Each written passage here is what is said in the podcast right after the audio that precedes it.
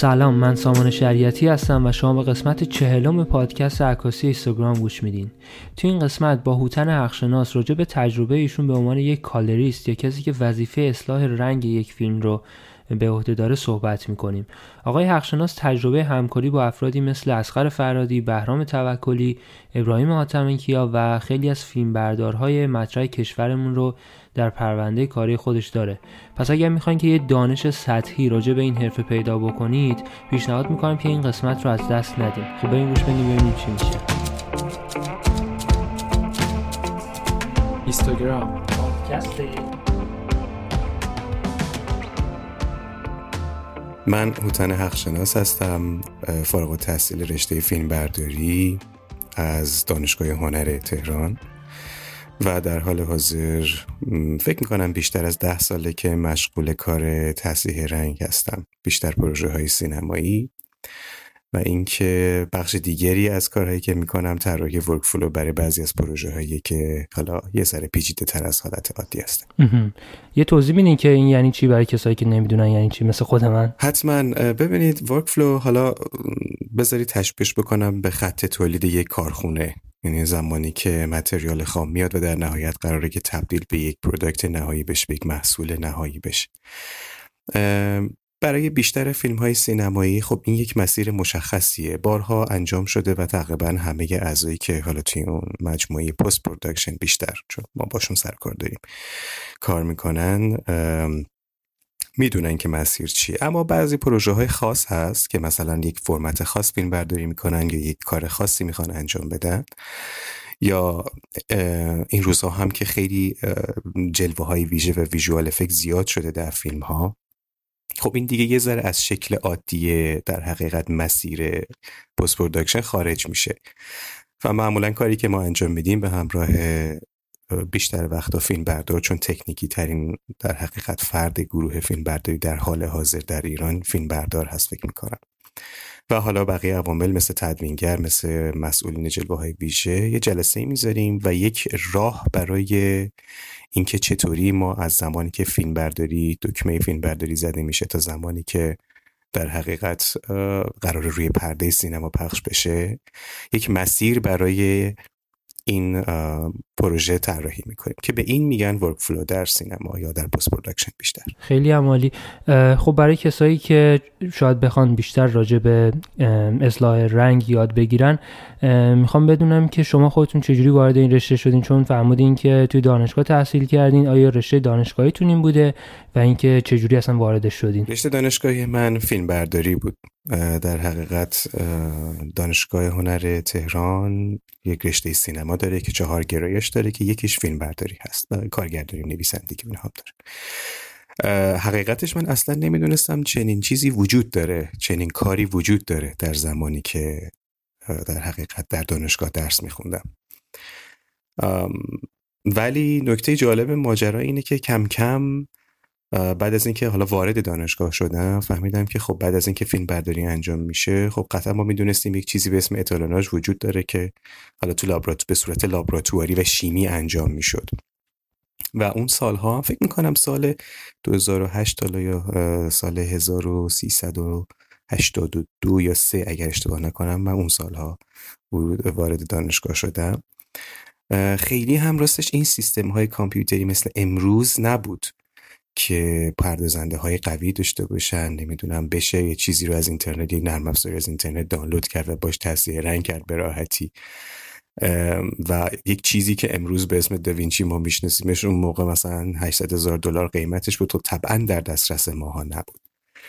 برای همین وجود چنین چیزی به این شکل خیلی برامون، برای همه بچه‌هایی که حتی درس می‌خونه و آدمایی که کار می‌کردن خیلی ملموس نبود، تا اینکه کم کم یکی از اساتیدی که من واقعا به ایشون مدیون هستم به هر حال، هم به عنوان استاد هم استاد درس هم به عنوان استاد زندگی، آقای محمد آلادپوش که استاد من بودن و ایشون یکی از بزرگترین فیلمبرداران ایران هم هستن، یک شرکت پست پروداکشن هم داشتن، البته تدوین میکردن در اون موقع در اون شرکت، همسرشون خانم نازنین مفخّم. که اون موقع ایشون هم خیلی علاقه‌مند بودن به این بحث تصحیح رنگی که توی کامپیوتر اتفاق بیفته. اینجوری بگم هنوز خیلی اسمی هم نداشت، مثلا کالر گریدینگ و اینا ما اصلا نشنیده بودیم با چه بشی چی.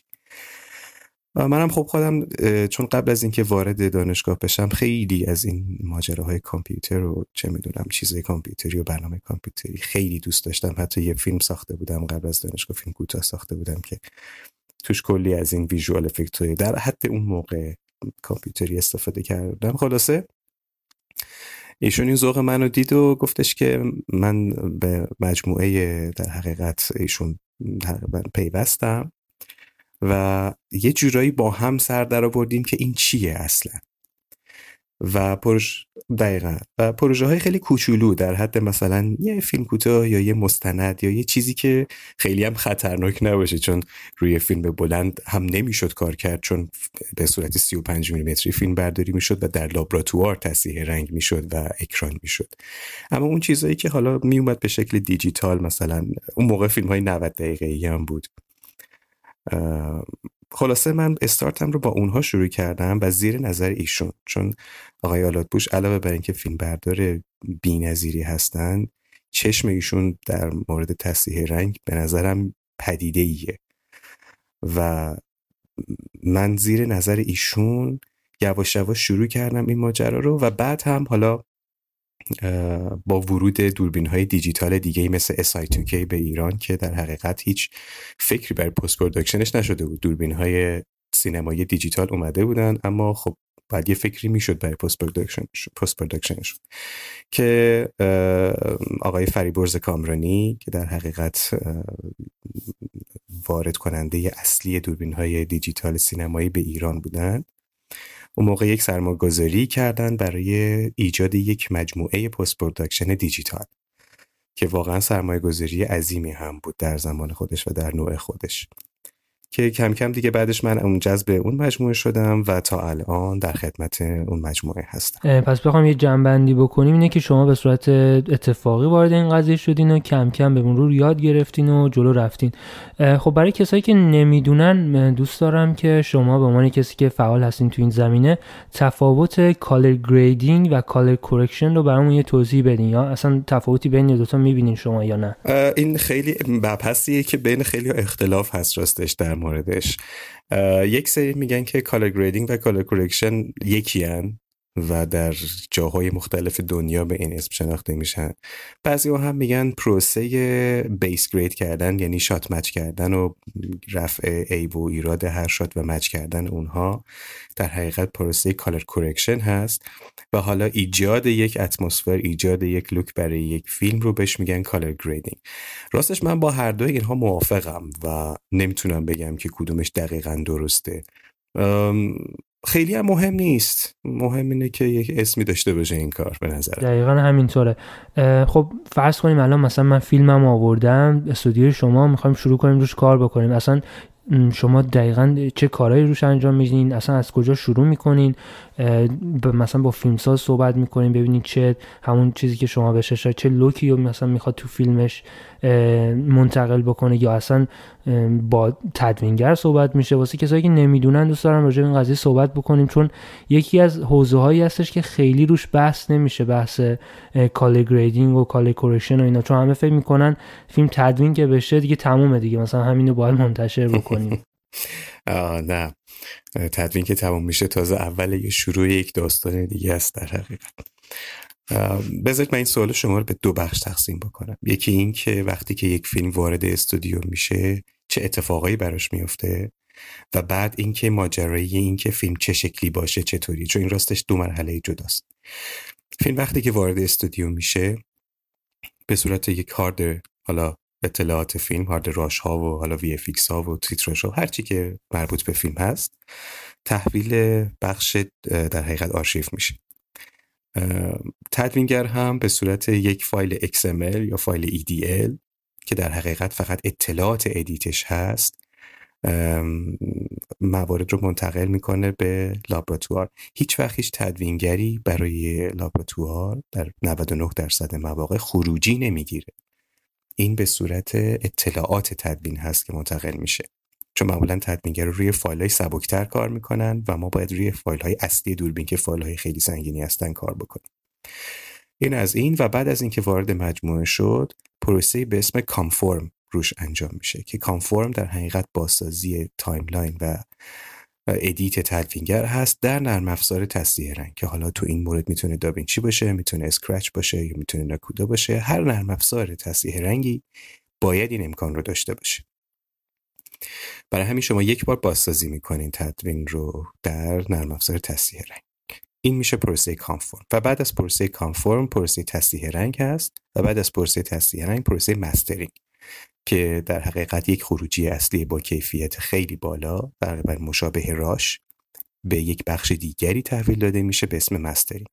اونجاست که حالا تهیه کننده معمولا درخواستش رو میده که چه نوع خروجی هایی از فیلم میخواد. میتونه نسخه پخش سینما باشه، دی سی پی، میتونه بلوری باشه، میتونه دیویدی باشه، میتونه برای آپلود کردن روی اینترنت باشه، ولی همه اینها از یک خروجی خیلی با کیفیت شکل میگیره. برای همین هیچ جا هیچ چیزی فشرده نمیشه که شما کیفیت رو از دست بدید. این میشه پروسه‌ای که در حقیقت وقتی یک فیلم وارد لابراتوار میشه خیلی ساده چه اتفاقی براش میفته. اما در مورد اینکه این فیلم چه شکلی باشه، راستش خیلی داستان‌های زیادی داره.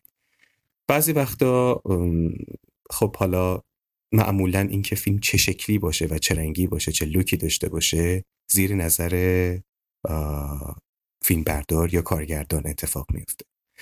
حالا در بعضی وقتا که عرض کردم نظر خاصی وجود ندارن، همون چیزی که هست، همون شکل نرمالی که هست کافیه برای یک فیلم.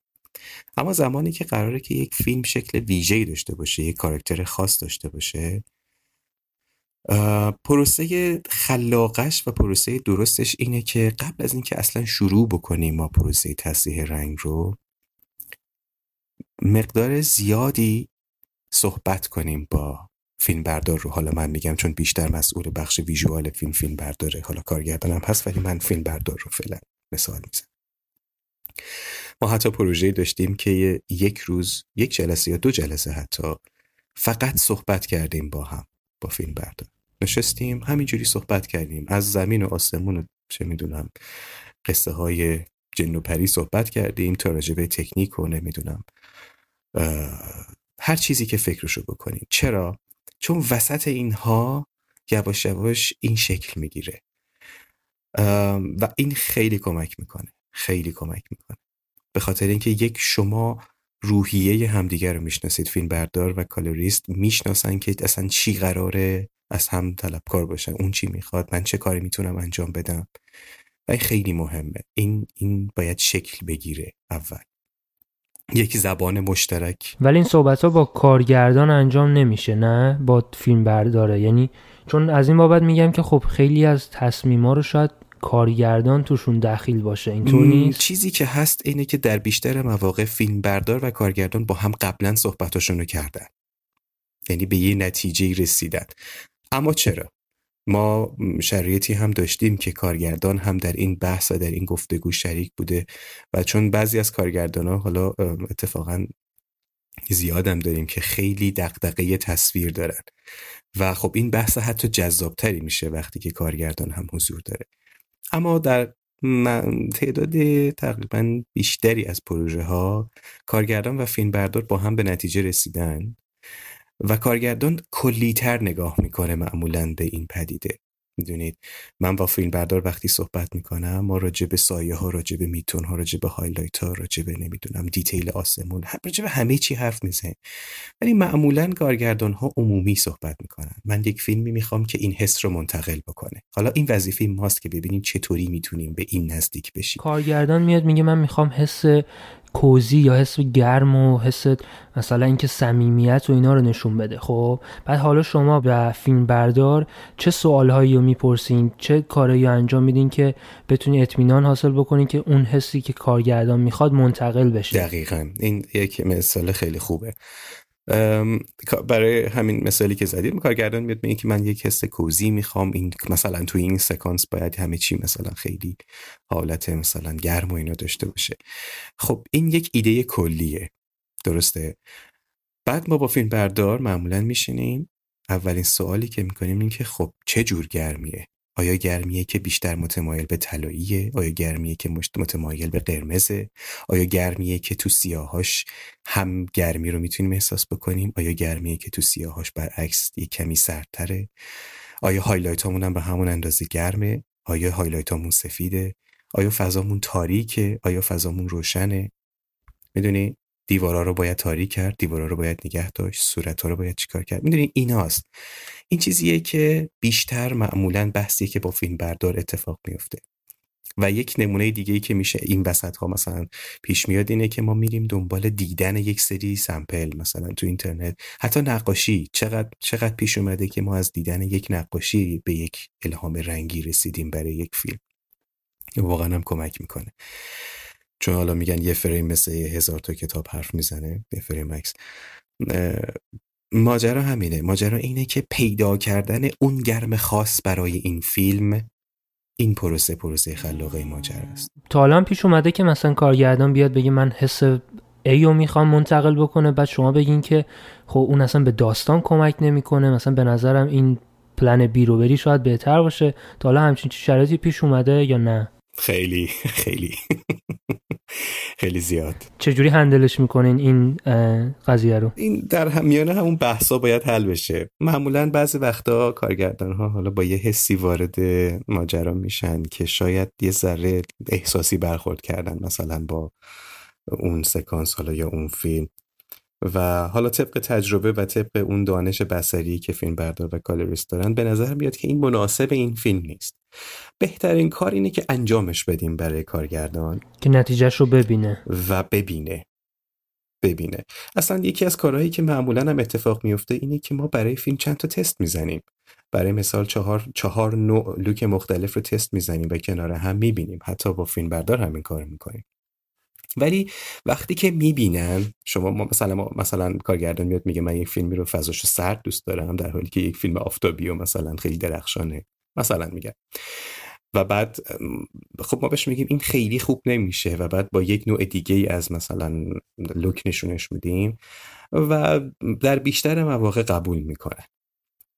اما اگر خیلی پافشاری بکنن بر روی یک چیزی و مطمئن باشن که اون درسته، در نهایت این فیلم باید چیزی بشه که کارگردان میخواد و ما باید انجامش بدیم. خب برای کسایی که خیلی مثلا شاید شناختی از شما نداشته باشن، اسم چند تا از فیلمایی که روشون کار کردین رو برامون میگین که مثلا رو چه پروژه‌هایی کار کردین و اینکه مثلا پروژه بوده که خودتون خیلی لذت برده باشین ازش؟ بله حتما حتما.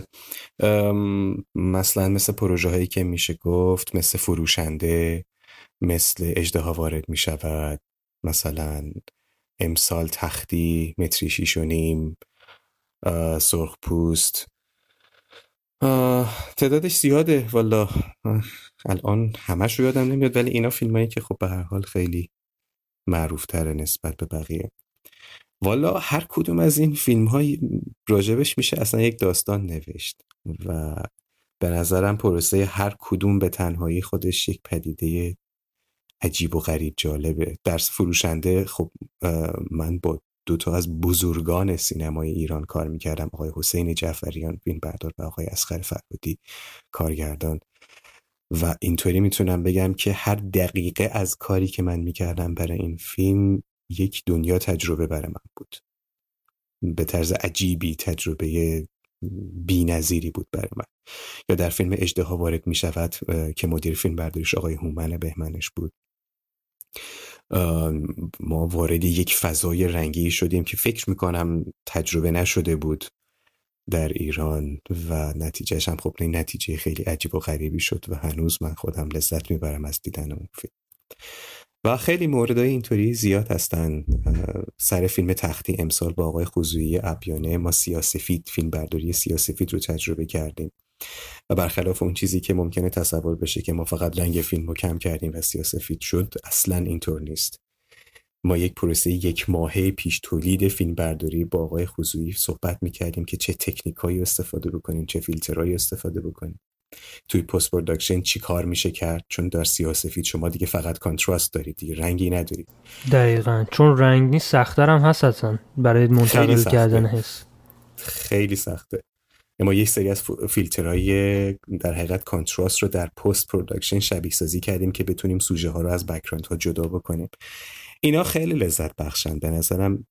بخش واقعا جذاب این کار این این بازی است، این پروسه هست.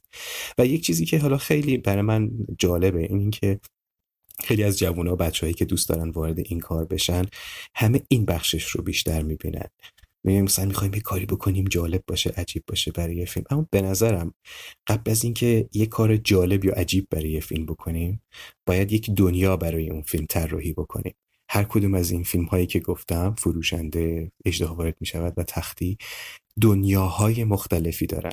ما اول باید منطق این دنیا رو پیدا بکنیم، منطق رنگی این دنیا رو پیدا بکنیم و بعد بر اساس اون تصمیم بگیریم که چه چه کار میشه کرد برای این فیلم که بهش کمک کنیم که حسش رو منتقل بکنه، داستانش رو منتقل بکنه. یه بحث دیگه که شاید خیلی بهش توجه نشه اینه که به هر حال هر برند دوربینی که کار بکنین شاید یه جنس رنگ بهتون تحویل بده.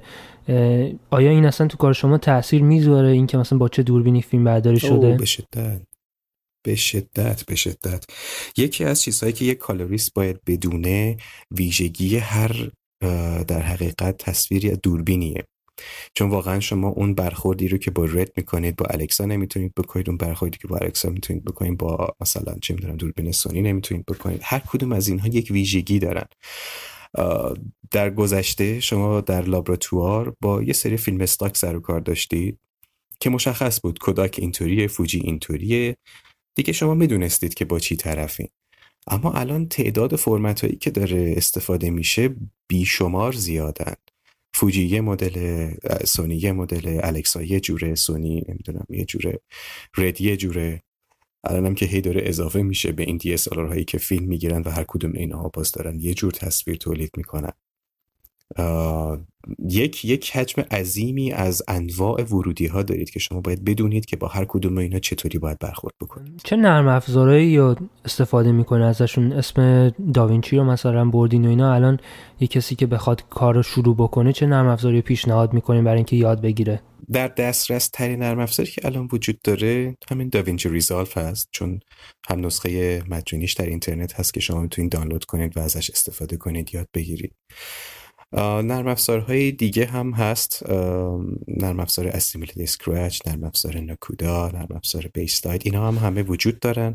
کمی کمی دورتر از دسترسن، به اندازه ریزالو به راحتی در دسترس نیستن. و یک اکوسیستم خیلی جالبی داره این ماجرای بلاک ماجیک، چون که شما یک مجموعه ای از نرم افزارها و سخت افزارها دارید که دیگه از قبل تست شدن با هم دیگه، میدونیم که درست کار میکنن و یک مجموعه خوبی رو میشه درست کرد باشون. ولی خیلی مهم نیست، خیلی مهم نیست راستش. اینها همه ابزارن. مهمتر اون دانش استفاده از ابزار شما. اگر بدونید که چطوری میشه یک پلان رو تصحیح رنگ کرد، خیلی مهم نیست که با چی کار میکنید، تقریبا با هر ابزاری که بتونه این کار رو انجام بده میتونید انجامش بدید. خب شما احتمالا با مفهوم لات ها هم آشنا هستین. مثلا یه نفر میاد میگه خب من خودم میام یه لات اپلای میکنم و تموم میشه میره، اصلا چه نیازی به کالریست دارم؟ مثلا چه جوابی میشه به همچین چیزی داد؟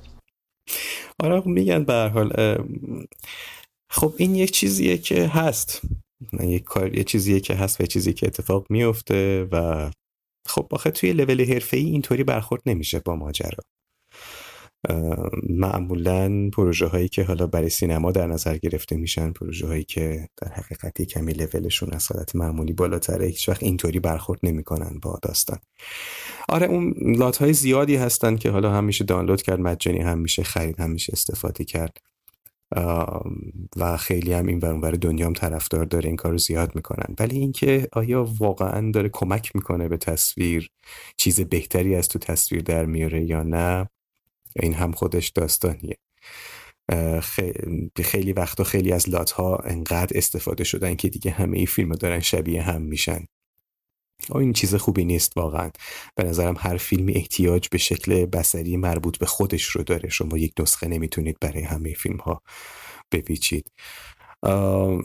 دقیقاً. و ما هم از لات‌ها استفاده می‌کنیم، نمی‌گم که استفاده نمی‌کنیم، ولی به نظرم استفادهش استفادهش باید بجا و منطقی باشه. همین که شما یک تصویری رو دارید بعد یه چیزی هم روش اضافه می‌کنید یه شکل دیگه میشه، میگین خب خوب شد، به نظرم روی کرده درست نیست. شما احساس می‌کنم شاید مثلا از لات‌ها به عنوان مثلا یه بیسی شروع می‌کنین، بعد روی اون مثلا دوباره نظر هنرمندانه خودتون رو پیاده می‌کنین، درست میگم؟ یا اصلا استفاده نمی‌کنین؟ چیزی که مهمه اینه که روی یک در حقیقت بستر مرتب شده و بیس شده باید این لات اتفاق بیفته. یعنی شما اول بیس کریت می‌کنید، اینا رو مچ می‌کنید، مرتبشون می‌کنید، بعد لات رو اضافه می‌کنید، می‌بینید چه شکلی شد. بعد حالا میاد دقیقاً روی اون چیزی که حالا درست شده میشه یه سری کارهای دیگه‌ای هم کرد. حتی اون لات رو تغییر داد، به یک شکل دیگه‌ایش درآورد. از دی ان ای اون لات به اصطلاح استفاده کرد برای اون فیلم، مقدارش رو کم و زیاد کرد.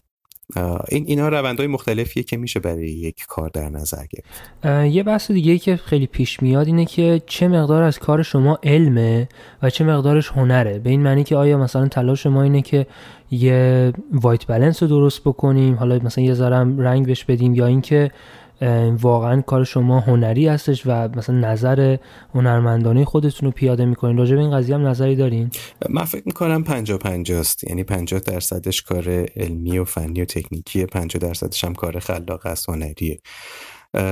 از اونجایی که چیزی اضافه میشه به فیلم و یک حس درون فیلم تزریق میشه، من میتونم اسم این رو هنر بذارم، به خاطر اینکه دیگه اون چیزی که در نهایت داره میاد بیرون اون چیزی نیست که در ابتدا وجود داشته، دارای حس جدیده، دارای فرم جدیده و واقعا میتونه، قطعا میتونه این یک هنر در نظر گرفته بشه.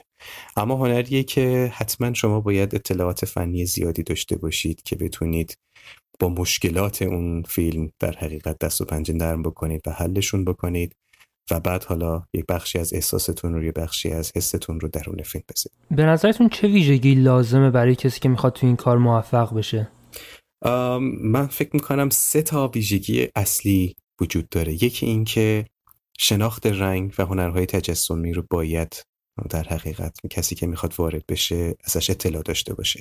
شما نمیتونید بدون اینکه راجع به رنگ‌ها، اطلاعات اونها، شخصیت اونها، چه میدونم نفوذشون، هر چی که حالا اسمشو بذارید، اطلاع نداشته باشید و وارد این کار بشید. دوم، اطلاع داشتن اطلاعات تدوین هست، برای اینکه شما به عنوان یک کسی که قراره با یک نرم افزار تایملاین بیسد کار بکنین باید بدونید که چطوری باید با این نرم افزار کار بکنین و خیلی هم شبیه حالا نرم افزارهای یه جورایی تدوین هستش، باید اطلاعات تدوینی داشته باشن. و سوم، اطلاعات فیلم برداری، برای اینکه خیلی از مواقع وقتی با شما شما با فیلم بردار میشینید و کار میکنید یا وقتی که حتی فیلم بردار نیست و کار میکنید، شما خودتون رو باید جای فیلم بردار بذارید و ببینید ببینید که در اون لحظه‌ای که داشته این پلان رو میگرفته چی مد نظرش بوده. آیا دلش میخواسته این بک‌گراند تاریک‌تر بشه؟ آیا دلش میخواسته سوژه روشن‌تر بشه؟ یا اینکه اطلاع از مشکلاتی که یک دوربین میتونه داشته باشه، مثلا از فیلتر اندی استفاده کردن، حالا چه اتفاقی افتاده. داشتن اطلاعات فیلمبرداری بسیار واجبه برای در حقیقت این کار. برای همین یک مجموعه ای از تدوین، فیلمبرداری، شناخت رنگ باید اطلاعاتشو داشته باشن کسانی که میخوان وارد این کار بشن که بتونن پیشرفت بکنن. خب ما معمولا از مهمونامون میپرسیم که اگر که میتونستن به خودشون که مثلا وقتی جوانتر بودن، هجده سالشون بوده، یه پیشنهاد، یه نصیحت بکنن، چی میگفتن؟ شما چیزی دارین بگین؟ من فکر میکنم که هرچه بیشتر یاد بگیریم و دنبال یاد گرفتن بریم، آینده بهتری داریم. من اینجوری حس میکنم.